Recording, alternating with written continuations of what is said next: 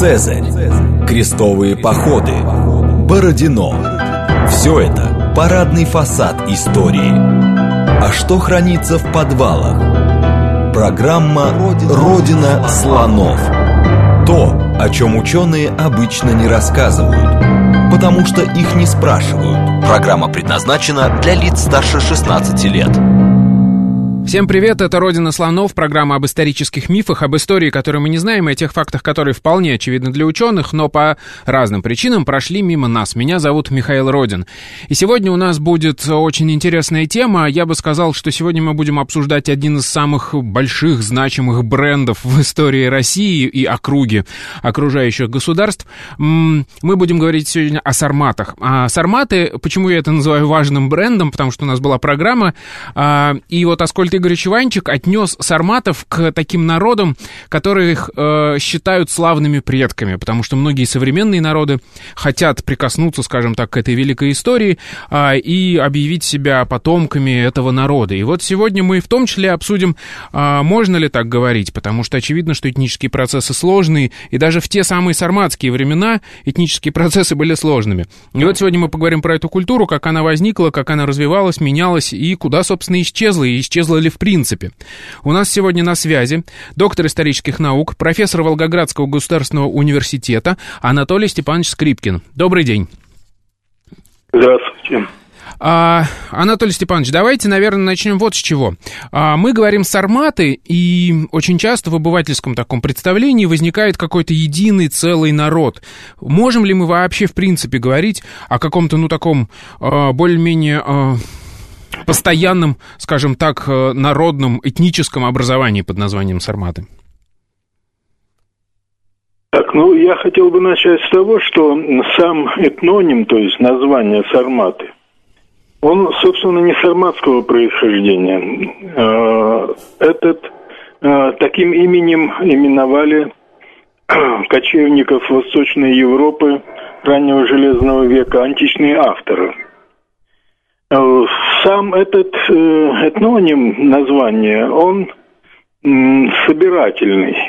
То есть э, он объединяет целый ряд народов, которые обитали в разное время, в период там, с 4 века до новой эры по 4 век уже нашей эры. Так. То есть на протяжении восьми веков примерно вот. Но в этот период здесь существовали народы близкородственные, но разные. Кстати, у сарматов были еще и предшественники, савраматы. Да, это, кстати, всегда... Которые обитали в всегда шестом, вносит путаницу. четвертом веках до новой эры. А, если, так сказать, сравнивать вот название сарматы с некоторыми другими этнонимами такого уровня. Ну, например, э, славяне. Мы имеем такой собирательный этноним славяне, но ведь все знают, что славян очень много, различных народов славянского происхождения. Или германцы то же самое. Вот примерно таково содержание и название сармат. Там скрывались различные кочевые общества, ираноязычные, э, европеоидные в антропологическом отношении. Но часто, так сказать, различные группировки сарматов, они различались, они имели свои конкретные названия и обитали в определенный период на этой территории. Хорошо, а вот вы упомянули, это, мне кажется, хорошим правильным сравнением, когда мы говорим, что сарматы — это, ну, как славяне примерно, а мы имеем в виду в этот момент славян всех, имеется в виду западных, восточных, южных, или только восточных, вот чтобы понять разброс, скажем так, э, культурный? Да я не имел в виду, так сказать, конкретно сходство. Я имел в виду, так сказать, само содержание названия, которое включает целый ряд других родственных народов. Любые славяне, восточные или западные, там ведь тоже э, под этим понятием скрывались различные народы. Так и под названием сарматы э, скрывается целый ряд близкородственных племенных объединений, которые обитали вот в течение этих восьми веков в разное время. Отлично. А, ну, я, собственно, пытался понять масштаб разброса, скажем так, насколько они разные между собой были. А давайте тогда поговорим вот о чем. А, очень долго а, у нас была источниковедческая проблема. Да? Мы говорим о том, что сарматы — это бесписьменное общество. Соответственно, мы очень сильно зависели от письменных источников, которые приходят извне, да, из античной цивилизации. И э, как описывают их письменные народы. И только на этом базировались наши представления. Очевидно, да, что они их воспринимали только по касательной, ну и плохо знали, грубо говоря, это общество. Расскажите, какие сейчас источники привлекаются а, для анализа вот этой истории сарматской? Ну, источников основных исторических два. Это, собственно, письменные источники, вот о которых вы упомянули, античных авторов, и э, антропологические материалы.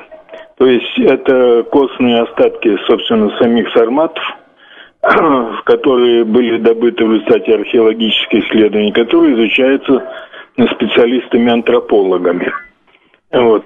Далее, э, ну, появляются и новые э, науки, которые, так сказать, занимаются некоторыми изучениями проблемы, скажем, происхождения э, различных народов, в том числе сарматов. Это там палеогенетика, скажем. Ну, такое новое научное направление, там, конечно, много сложностей, но такие работы начинают уже проводиться. Кстати, вот э, археологи долгое время сотрудничают с палеопочвоведами, как ни странно. И палеопочвоведение имеет отношение к некоторым вопросам жизни, быта и даже перемещений на сарматских группировок. Это, это очень интересно, да, еще поговорим. Но вы не упомянули археологию, я подозреваю, что вы имеете это как само собой разумеющееся в виду, правильно? Археологические источники. Археологические источники, ну, я не понял вопроса. А, вы просто их не упомянули, археологические источники, я подозреваю, как само собой разумеющееся. Ну, что это один из основных наших э, источников данных о них, о сарматах. Ну, бесспорно, археологических источников достаточно много. Ведь сарматские древности изучаются уже более ста лет. Ну, скажем так, с конца XIX века вот, и до настоящего времени изучено очень много э, памятников сарматского времени. Здесь следует напомнить, что сарматы были, любые подразделения сарматов были классическими кочевниками – и единственный вид э, археологического памятника, который сохранился до нашего времени, это погребальные сооружения, древние курганы. Э, поселений сармат, тем более городов, неизвестно, они ведь и не основывали их, они кочевали. Хорошо, давайте тогда, собственно, уже перейдем к истории, э, к началу э, этой истории, к возникновению. А что мы сейчас знаем по современным данным о локализации очага возникновения этой культуры, где и из каких компонентов сложилась сарматская культура? Насколько я понимаю, там состав был такой сложный. Ну, я опять же вернусь к источникам. Скажем, античные источники, они обычно связывает происхождение савраматов с своими предшественниками, легендарными савраматами. Вот, считаю, это практически один и тот же народ, живший в разное время. Археологические материалы значительно, так сказать, э, уточняют эту проблему. И в настоящее время вообще считается, что сам ранний сарматский этнос начал вкладываться в южноуральском регионе э, на многокомпонентной основе, на местной южноуральской, на целом ряде пришлых компонентов, вот, включение населения зауральского лесостепного, он достаточно хорошо просматривается. Затем южных этнических компонентов, связанных с Приоралем, Средней Азией, Центральным Казахстаном. Вот. Есть некоторые версии, так сказать, дальних миграций в район Южного Приураля, например, от северо-западных границ Китая, перемещение кочевников в начале раннего Железного века сюда, в сторону Южного Приураля, которые тоже приняли участие в формировании здесь вот этого э, ранее сарматского этноса. Так, хорошо, но, насколько я понимаю, основа была это антропологические индоевропеоиды, а, а по культуре, по языку это иранская э, группа языков, правильно? Да, североиранская группа, скажем так. А на каком основании, то есть если мы про антропологию, это понятно, мы просто по черепам можем померить, на каком основании делается вывод об иранском происхождении э, их культуры? Что нам подсказывает эта археология, судя по всему? Ну, есть э, наука иронистика, э, лингви, лингвистическая наука. Вот. Сейчас выяснено, что предшественники вот кочевых обществ, которые занимали значительное пространство евразийской степной полосы, собственно, от Китая и до Венгрии, это Бенгальский степной пояс, именно здесь сложилось и развивалось сарматское общество, вот, что эти кочевые ранние общества, они формировались на предшествующих культурах раннего, вернее, позднего бронзового века, которые тоже были ираноязычные. Вот так называемая срубная культура – широко распространенная от э, Южного Приуралия до практически Молдавии, степной территории. Сохранилось очень много э, э, гидронимов, э, различного рода топонимов древних, которые сохраняют э, древние названия. Вот, скажем, э, кто-то задумывался или нет, но те реки, которые впадают в Черное море, они э, содержат э, в основе сочетания звуков ДН. Дон, Дон Днепр, Днепр Дунай, mm-hmm. Днестр, вот, и так далее. Дело в том, что в древних иранских языках слово «дон» обозначал вода и река. И полагают, что эти названия, они ранее, возможно, появились еще в эпоху позднего бронзового века.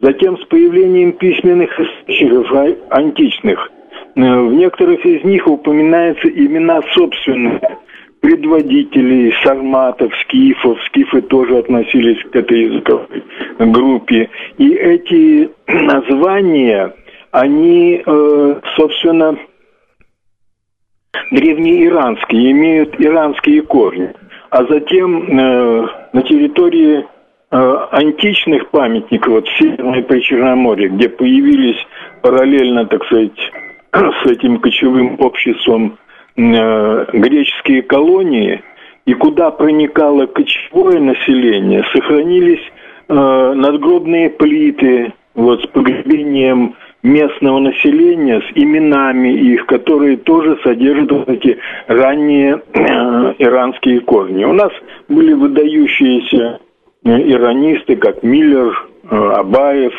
вот, известные ученые с мировым именем. Э, вот. И они доказали вот эту принадлежность древних обществ древнеиранским обществам. Но я так понимаю, нам еще археология выдает какие-то свидетельства, да? То есть я имею в виду типы украшений, а, какие-то культурные традиции, которые проявляются, например, в обряде захоронения того же самого. Да, но антропология, она э, цена тем, что ведь кроме того, что э, эти кочевники были иранцами, антропологи выделяют целый ряд групп в, этом, э, в этой общности, э, выделяя, так сказать, э, отдельные группы по признакам, там, характеризующим крaniологию, череп, например, и так далее, выделяют такие группы и прослеживают часто их перемещения с одного района в другой. И антропология дает больше, так сказать, объективных материалов для миграции кочевников. в том числе сарматов, с одного района в другой. Вот эти проблемы, они очень сложны в археологии, да в истории выяснения, где раньше обитал этот народ и откуда он появился в другом месте. Вот антропологические материалы, они наиболее объективную картину дают, потому что речь идет о переселении определенного типа населения.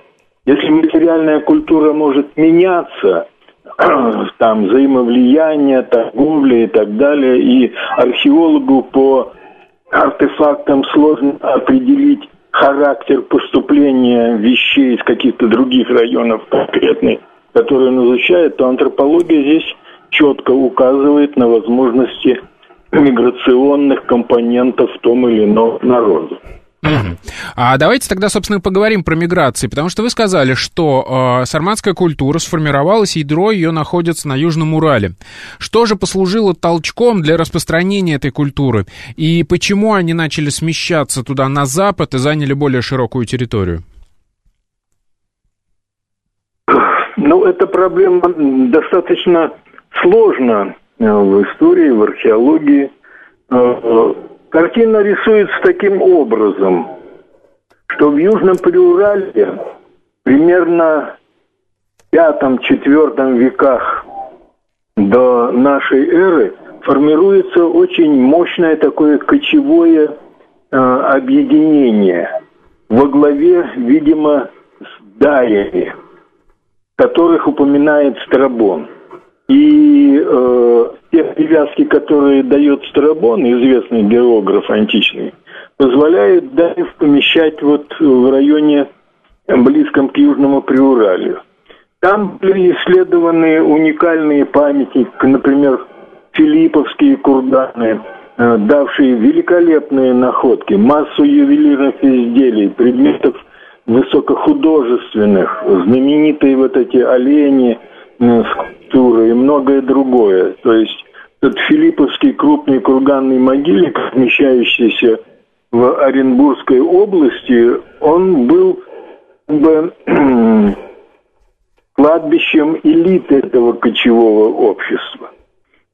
И здесь, значит, судя по всему, вот э, эта часть, так сказать, Южное Приуралье – Э, с эпицентром где-то, вот есть такая река Илек, левый приток э, Урала. Именно здесь расположена целая группа этих могильников с достаточно богатыми погребениями. Эпицентром этого крупного кочевого объединения. И, скорее всего, так сказать, э, это объединение, да, начинает расширять свои владения, завоевывать другие пространства степные. Э, и одним из основных таких направлений было западное направление или юго-западное, в сторону Нижней Волги, Дона и Северного Кавказа. И вот э, распространение памятников типичных южноуральских оно начинается с IV века. До нашей эры очень хорошо просматривается вплоть до Дона и Северного Кавказа. Типичные черты этой культуры южноуральской, вот, э, в погребальном обряде, в материальной культуре прослеживаются вот вплоть до, как я уже говорил, Нижнего Дона. А, хорошо, а вот в каких отношениях они состояли? Я так понимаю, скифы это все-таки, ну, родственные им народы, тоже ираноязычные. В каких э, отношениях они состояли? Это было что? Это была ассимиляция, это было покорение, э, геноцид, или э, мы можем как-то восстановить, реконструировать? Потому что мы знаем, что как раз в это время как раз происходит закат скифской культуры. Алло. Да-да, вы имеете в виду с населением куда продвигались? Да-да-да, вот с, с западным населением, со скифами и тех, э, теми, ну, в кого превратились скифы к этому времени, да, вот как, как ну, складывался, ну, складывались была отношения? такая ситуация, во-первых, еще до скифов в Нижнем Поволжье обитали савроматы. Угу. Вот. И э, тут следует рассматривать взаимоотношения южноуральских кочевников с с авроматами Нижней Волги. Вот, картина здесь следующая. Судя по всему, вот это продвижение сюда миграция, она носила, скорее всего, военный характер. Это следует из того, что вот эти погребальные комплексы с явно с южноуральскими чертами, они носят такой дружинный характер, большое количество вооружений. Обычно это воины с мечом, стрелами, с копьем, то есть с полным набором вооружения. Очень высокий процент вооруженности южноуральских кочевников. И, скорее всего, речь шла о завоевании Поволжского региона – и просматривается такая ситуация, что, видимо, из левобережья Волги население вытесняется в междуречье Волги и Дона, а вот в междуречье Волги и Дона присутствует большое количество памятников такого ну, археологи называют синкретического характера, где смешение южноуральских черт и вот тех предыдущих, так сказать, савроматских. Тут, видимо, сохраняется часть и савроматского населения. Но, скорее всего, как мне представляется, что бывшее савроматское население, оно частью было вытеснено, а частью, видимо, вошло в новый состав ага. И... э, кочевого объединения. И здесь, я так понимаю, начинается вот то, что археологи называют среднесарматским периодом. Почему его вычленяют? И, насколько я понимаю, в этот период как раз сарматы сталкиваются, ну так, активно с античными цивилизациями, что называется, выходят на арену истории. Насколько на них это повлияло? Нет, это было раньше, до Еще до среднесарматского времени. Ага. Хорошо. Вот, э, вот это тут есть такой интересный факт. Вот я говорил о миграции, скорее всего, военной южноуральского кочевого населения в сторону Волги и Дона. Вот. Дело в том, что в античных памятниках, по крайней мере в двух из них, есть упоминание нового названия – Сирматы. Угу. И не Савроматы, не Сарматы, а Сирматы. Это упоминание относится к IV веку. Оно совпадает как раз с вот этой миграцией миграция с Южного Приураля, прослеживаемая по археологическим памятникам, совпадает с временем появления новых этнонимов, привязываемых к Нижнему Дону. Именно там помещаются э, серматы. Почему э, серматы, откуда они появляются? Ведь речь шла о южноуральском кочевом объединении во главе с даями – да. А здесь начинает фигурировать вроде серматы.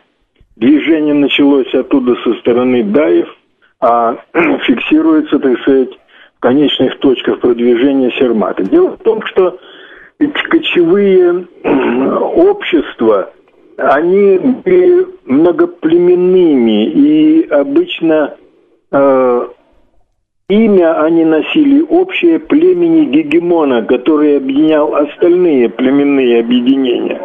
И собственные названия отдельных племен, они постоянно или долгое время даже скрывались под именем племени Гегемона, а в письменных источниках речь шла только об этом названии главенствующего племени, потому что он выступал на внешнеполитической арене от всего кочевого объединения. А вот когда начинается завоевание, происходит иногда этому есть многие, так сказать, исторические аналогии, выделение отдельных групп и со своими именами, и э, они уже, так сказать, начинают выступать на политической арене уже под своим именем в различных событиях. Так что вот такая ситуация могла произойти, что вот эти серматы, они раньше входили в союз, с, в союз, возглавляемый даями, а потом, так сказать, выделились или отделились. Там еще есть и такая интересная картина, что объединение даев, оно к концу IV века распадается, скорее всего, потому что прекращают существовать эти элитные могильники знати, вот, на всем Южном Приурале. Сами даи в большинстве случаев фигурируют в Средней Азии, там взаимодействуют с Александром Македонским, до Александра Македонского еще с персидскими э, царями, участвуют в борьбе против Александра Македонского и так далее. А вот серматы появляются здесь, у нас, в Волго-Донских степях, как часть южно-уральского контингента кочевников. Отлично. А, напоминаю вам, что это программа «Родина слонов». У нас сегодня на связи Анатолий Степанович Скрипкин, и мы говорим про историю сарматов. После новостей мы вернемся и продолжим. Программа «Родина слонов». То, о чем ученые обычно не рассказывают, потому что их не спрашивают –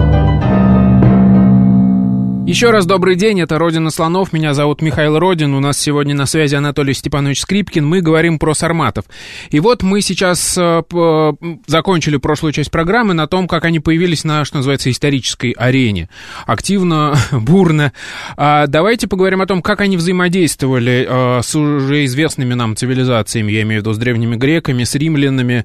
Э, я так понимаю, на Кавказе они очень активно в, внедрились в политику в местную. Как это происходило? Да, ну, во-первых, появление сарматов э, уже приближенно к Черному морю, к Азовскому, к Северному Кавказу, оно привело к соприкосновению их с э, различными э, культурными центрами. Кстати, взаимоотношения сарматов – со скифами. Это достаточно сложный такой исторический эпизод, который привел, в общем-то, в конечном счете к гибели Скифии, которая некогда занимала ведущие позиции в Северо-Черноморском регионе. А, и, а вот, кстати, вот здесь да. это тоже была, это была ассимиляция или а, геноцид? Как это происходило? Нет, э, это, скорее всего, э, было уничтожении. Есть э, сообщение Диодора Сицилийского, античного автора первого века до нашей эры.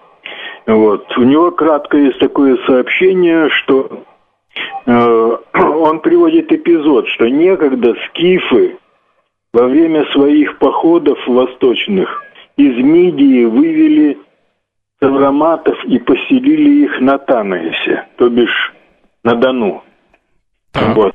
И через какое-то время эти самые савроматы, сделавшись сильнее, э, напали на Скифию и превратили их страну в пустыню. То есть речь идет об, конечно, уничтожении, о погромах. Угу. Это подтверждается потом и некоторыми археологическими фактами. Но, по крайней мере, тут ситуация такая, что с появлением вот этих серматов еще в IV веке, во второй половине IV века э, в Северном Причерноморье начинается дестабилизация определенная. Вот э, знаменитые э, скифские царские курганы начинают сооружаться уже по правую сторону Днепра, там, так сказать, туда, в западные районы. И сами скифы больше, так сказать, проявляют себя в северо-западном Причерноморье. Далее э, археологи отмечают тотальную гибель э, поселенческих памятников вдоль побережья Черного моря и по лесостепи, где имелись тоже э, поселения э, населения. Пожарище, гибель – это какая-то большая такая акция. И ее связывают с арматами. Uh-huh. Вот мне кажется, вот. кстати, здесь можно поговорить да. вот о чем. А, очень часто, когда мы представляем себе какое-нибудь кочевое общество, нам кажется, что это, ну, как монголы, да, какое-то централизованное а, государство, грубо говоря, кочевое, которое управляется из какого-то центра и подчиняется одной воле. Насколько я не понимаю, с сарматами такого объединения не произошло. А, там все закончилось на уровне вождеств, да, что называется. То есть не было никакой единой политической такой власти над ними всеми. И они каждый преследовали свои цели. Но э, сарматы это, скорее всего, общество уровня вождества. Угу. Есть такой термин, определяющий, так сказать, политическую организацию. Что собой кочевое общество раннего железного века представляла. Вождество – это название, собственно, взято нами из англоязычной научной литературы. Это, кстати, роль ведущая вождя, который опирался на военную дружину, выделяют общество простые, сложные и суперсложные общества. Суперсложные общества иногда называют кочевыми империями. Ну, навряд ли сарматы представляли из себя суперсложное кочевое общество, но сложное общество – это бесспорно. То есть власть вождя, вот племени Гегемона, которые, которые объединяли целый ряд э, других кочевых районов определенного, определенной территории. Вот это было общество. Оно, так сказать, э, ну, внутренняя жизнь этого общества, она регламентировалась нормами обычного права, родового права. Вот. Но власть ошлялась сверху, она опиралась на военную дружину, на определенную силу. Вот э, такая организация общества весьма военизирована, она позволяла, так сказать, осуществлять крупные завоевания. Uh-huh. Вот э, примером суперсложного общества, кочевой империи, вообще принято стать объединение Хунну на территории северных э, границ Китая, которое возникло э, там где-то в третьем веке до новой эры. А вот тут как раз а, вот эта разобщенность, э, что ли, скажем так, сарматская, мне кажется, очень интересно проявляется в упоминаниях тех же самых античных авторов, когда они рассказывают о том, как сарматы воевали в... Ну, то есть они во внутреннюю политику вмешивались этого региона и воевали а, сарматы на той и на другой стороне. То есть раз, разные сарматские племена могли да, поддержать разных... Да, да, да. А, можете привести пару примеров? Насколько я понимаю, там интересно было. Здесь вот эпизод такой интересный, что со второго века до нашей эры происходят э, резкие такие этнические изменения на большой территории. Собственно, вот от того же Китая практически до Северного Причерноморья. И в наших регионах, я имею в виду Нижнее Поволжье, Нижний Дон, вот, Северный Кавказ, появляется целый ряд народов своими названиями, которые раньше не фигурировали в э, наших источниках. Это э, такие народы, как аорсы, сираки, э, роксоланы. Вот, э, причем аорсов подразделяют еще там на две группы аорсы и верхние аорсы, так называемые. Вот эту новую этническую карту – собственно, Восточной Европы, приводит Страбон. И Роксоланы занимали территорию уже Северного Причерноморья, от Дона до Днепра, Сираки, Северный Кавказ, э, Аорсы жили по Танаису, то есть по Дону, а верхние Аорсы занимали территорию, э, большую часть Северного Прикаспия и, видимо, даже степи Южного Приуралья. Вот э, это были самостоятельные политические группировки. Они имели своих правителей, называются их имена, собственно, титулом царей, вот, которые участвовали в разных уже событиях э, здешней истории. Как и каким образом они появились, есть такая версия, что как раз я упомянул э, кочевую империю Хунно, которая сформировалась на северной границе Китая. Это племена, которые в китайских источниках упоминаются как Хунну или Сюнну. Вот, они объединили значительную часть кочевого населения вот, восточного ареала Евразийской степи. И агрессивная политика Хунну привела к тому, что целый ряд племен начинает смещаться э, сюда на запад, в районы Средней Азии. И, видимо, эти перемещения в конце концов достигли и районов Восточной Европы. И вот это, скорее всего, происходило во втором веке до новой эры. Астрабон на рубеже уже Р, когда он создал свой труд географию, зафиксировал появление этих народов здесь. Они вели самостоятельную, независимую, так сказать, политику, участвовали в разных событиях, и некоторые из них, так сказать, нашли отражение в сочинениях античных авторов.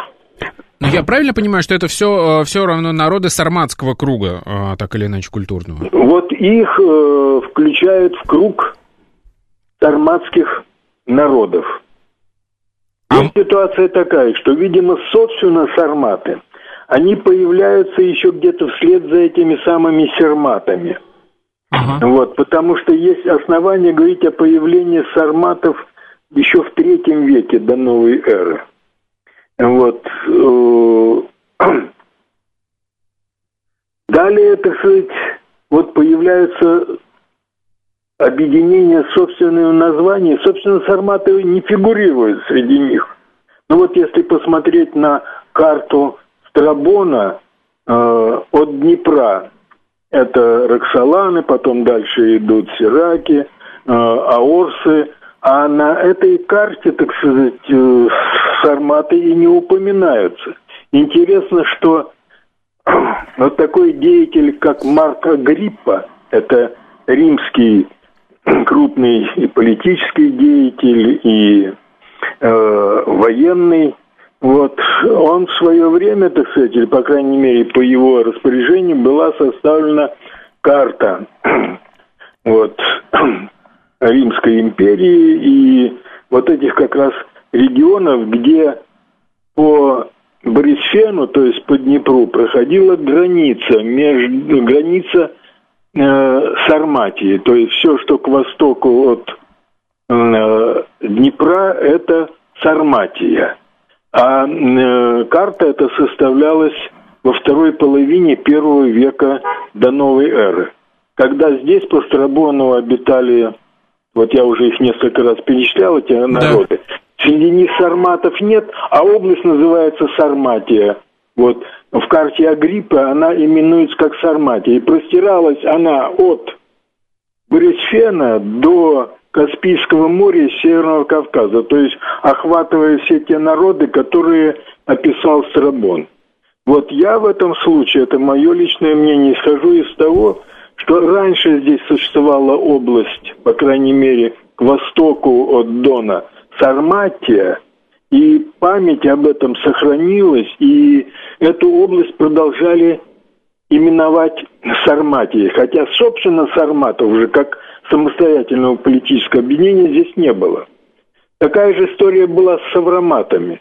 Ведь Савраматы сходят с политической арены где-то в IV веке в результате перемещения южноуральских кочевников.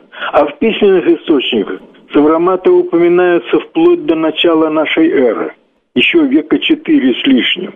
Хотя их, собственно, не существовало уже как единой какой-то единицы политической. Вот такая традиция в античной литературе, она присутствовала, когда отдельный народ, так сказать, уже исчез, пропал, а эти местности называют их именем, вот, и другие переносят это имя на другие народы и так далее. Так же произошло и с сарматами. А правильно ли я понимаю, что в этот период, и еще там условно в, в эпоху уже нашей эры, э, скажем так, этническая карта с сарматов и сарматских народов, она продолжает усложняться? Например, вы вот упоминаете да. антропологию очень сильно. Насколько да. я понимаю, там даже примесь монголоидности некоторая произошла, то есть э, да. изменения. Да. Это как раз связано да. с восточным влиянием, правильно? Было несколько вот таких существенных смен ну, говоря, может быть, используя термин э, сарматских народов. Значит, э, вот я говорил о э, новшествах, которые отразил Страбон. На рубеже Р и в первом веке здесь начинают упоминаться аланы. Аланы. И в археологическом материале появляются новые материалы, которые свидетельствуют о появлении здесь эт- нового этноса. И отдельные памятники, особенно знати, вот богатые курганы на Дону, а, археологами были отождествлены с аланской знатью. Это уже новая группировка кочевников. Потом проходит какое-то время, примерно полтора века, здесь появляется памятник так называемой позднесарматской культуры, которая отличается от других культур и в антропологическом отношении в материальной культуре. Широко, например, распространяется обычай искусственной деформации черепов, который у, другие периоды у сарматов не отмечается. Вот, да, это были периодические смены. Вот э, я иногда привожу пример, который больше известен, в общем-то, людям э, из средневековой истории, э, когда письменных источников было уже гораздо больше, и средневековая история освещена более подробно. Мы имеем целый ряд смен постепенно народов. Вот, скажем, появились гунны, которые вытянули аланов отсюда. Гунны. За гуннами там, значит, авары, хазары, э, печенеги, э, полов, агузы, половцы. Потом за ними монголы. В конце концов, в 17 веке здесь появляются калмыки, которые достигли э, Нижнего Поволжья. Вот периодически шла смена, и на протяжении длительного периода, от гунов, это, собственно, с конца IV века, и заканчивая там половцами XII век, эта смена шла здесь различных народов, они были тюркского происхождения, относились к одной большой языковой группе, но они отличались и по происхождению часто, вот, в отдельных случаях по внешнему виду, по материальной культуре и так далее. Также было и с кочевниками раннего Железного века, к которым относятся сарматы. Это одна тенденция вот этих подвижек периодических с востока на запад. Да, хорошо. И, кстати, и по времени плюс-минус совпадает, да, вот я имею в виду промежуток времени, там 8 веков, которые примерно на Сарматы были на арене, это примерно то да, же самое, да, что да. вы сейчас перечислили. Хорошо, давайте тогда уже, наверное, подходить к концу, и, э, видимо, как раз это взаимосвязанный такой мостик мы перекинули темы. Э, что, собственно, стало с, с Сарматами, куда делась эта культура, и можно ли сказать, что она исчезла? Ну, если говорить о более ранних периодах, там были процессы ассимиляции, одни группы завоевывали другие, так сказать, и отдельные более ранние политические объединения могли входить в другие или перемещаться на другие территории. Э, из наследия, так сказать, ну, сарматского, если все вот эти племена раннего Железного века Восточной Европы – объединять этим названием. Можно сказать, что, ну, во-первых, осетины – это народность северокавказская, которых по культуре и языку связывают с аланами, которые принадлежали к кругу сарматских народов, у которых э, сохранился, сохранилась основа языка иранского в осетинском языке – Хотя, так сказать, э, антропологически, конечно, осетины не были сходны с аланами, поскольку там шли процессы э, ассимиляции кочевого населения с местными компонентами э, кавказскими и так далее. Вот. Далее, ведь сарматы все время продвигались туда на запад, и начиная с рубежа Р, они упирались в границы Римской империи. Там скапливалось много народу э, кочевого.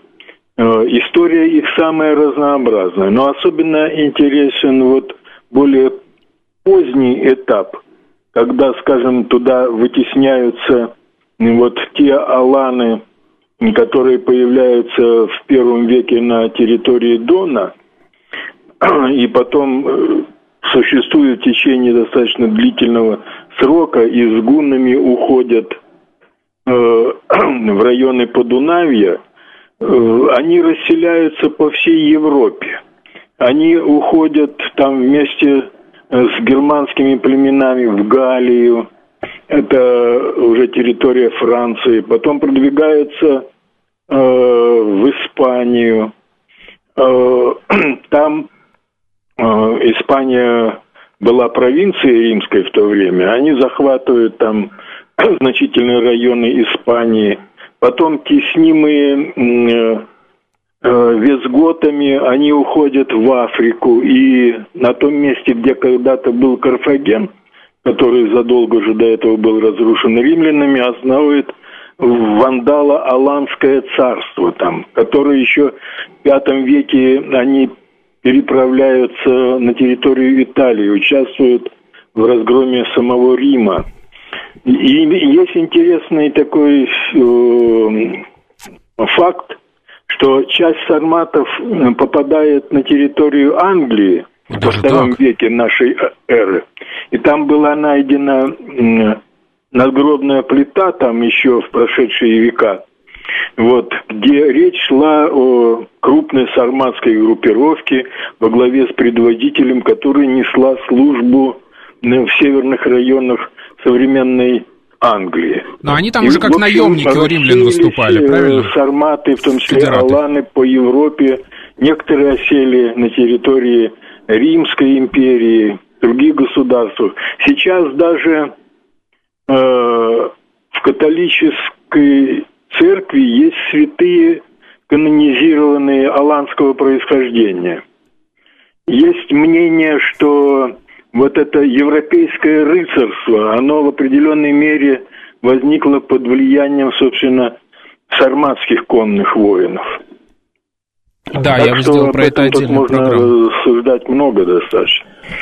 То есть, грубо говоря, мы можем сказать, что эта культура, она, естественно, растворилась в более поздних народах, но она никуда не делась, и вот как бы если сравнить современную этническую ситуацию с таким ковром, то отдельные ниточки этой аланской культуры, они распространяются, и их можно найти, какие-то проявления в разных совершенно народах, причем от, от Северной Африки, и, я думаю, туда аж до Дальнего Востока, правильно? Да, вообще, знаете, да, это очень интересный сюжет, потому что если брать тех же аланов, есть основания считать, что древнейшая родина и были районы, где-то находящиеся у границ Китая.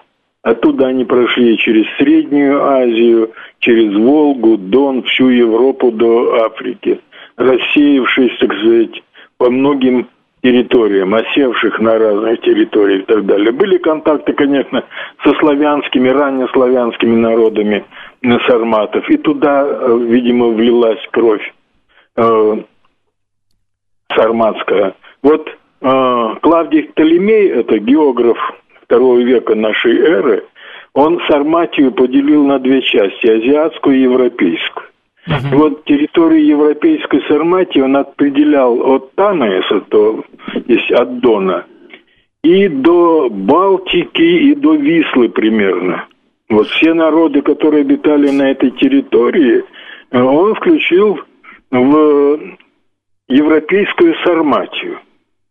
И вот в связи с этим даже связана вот та известная история, что польская шляхта, так сказать, начала вести свое происхождение от сарматов, поскольку вроде бы и Польша попадала в территорию этой э, европейской Сарматии. Я подозреваю, что и многие современные тюркские народы тоже могут претендовать на часть э, этого наследства сарматского. Да, конечно. Есть отдельные вещи, что, конечно, вот после гунского населения часть сарматов осталась в этих степях, и, видимо, они вошли вот в те каганаты, которые начали формироваться э, уже в послесарматское время в степях Восточной Европы. Часть их, видимо, осталась в Крыму, и там уже своя их история. Угу. Отлично, спасибо вам огромное. Вот мне кажется, что мы только начали, да, изучать эту огромную тему этого большого и в широком смысле, в смысле географическом и в смысле хронологическом э, э, огромную тему сарматского наследия и сарматской истории. Спасибо вам огромное. У нас на связи был Анатолий Степанович Скрипкин. Меня зовут Михаил Родин. Это была программа «Родина слонов». До новых встреч. Пока.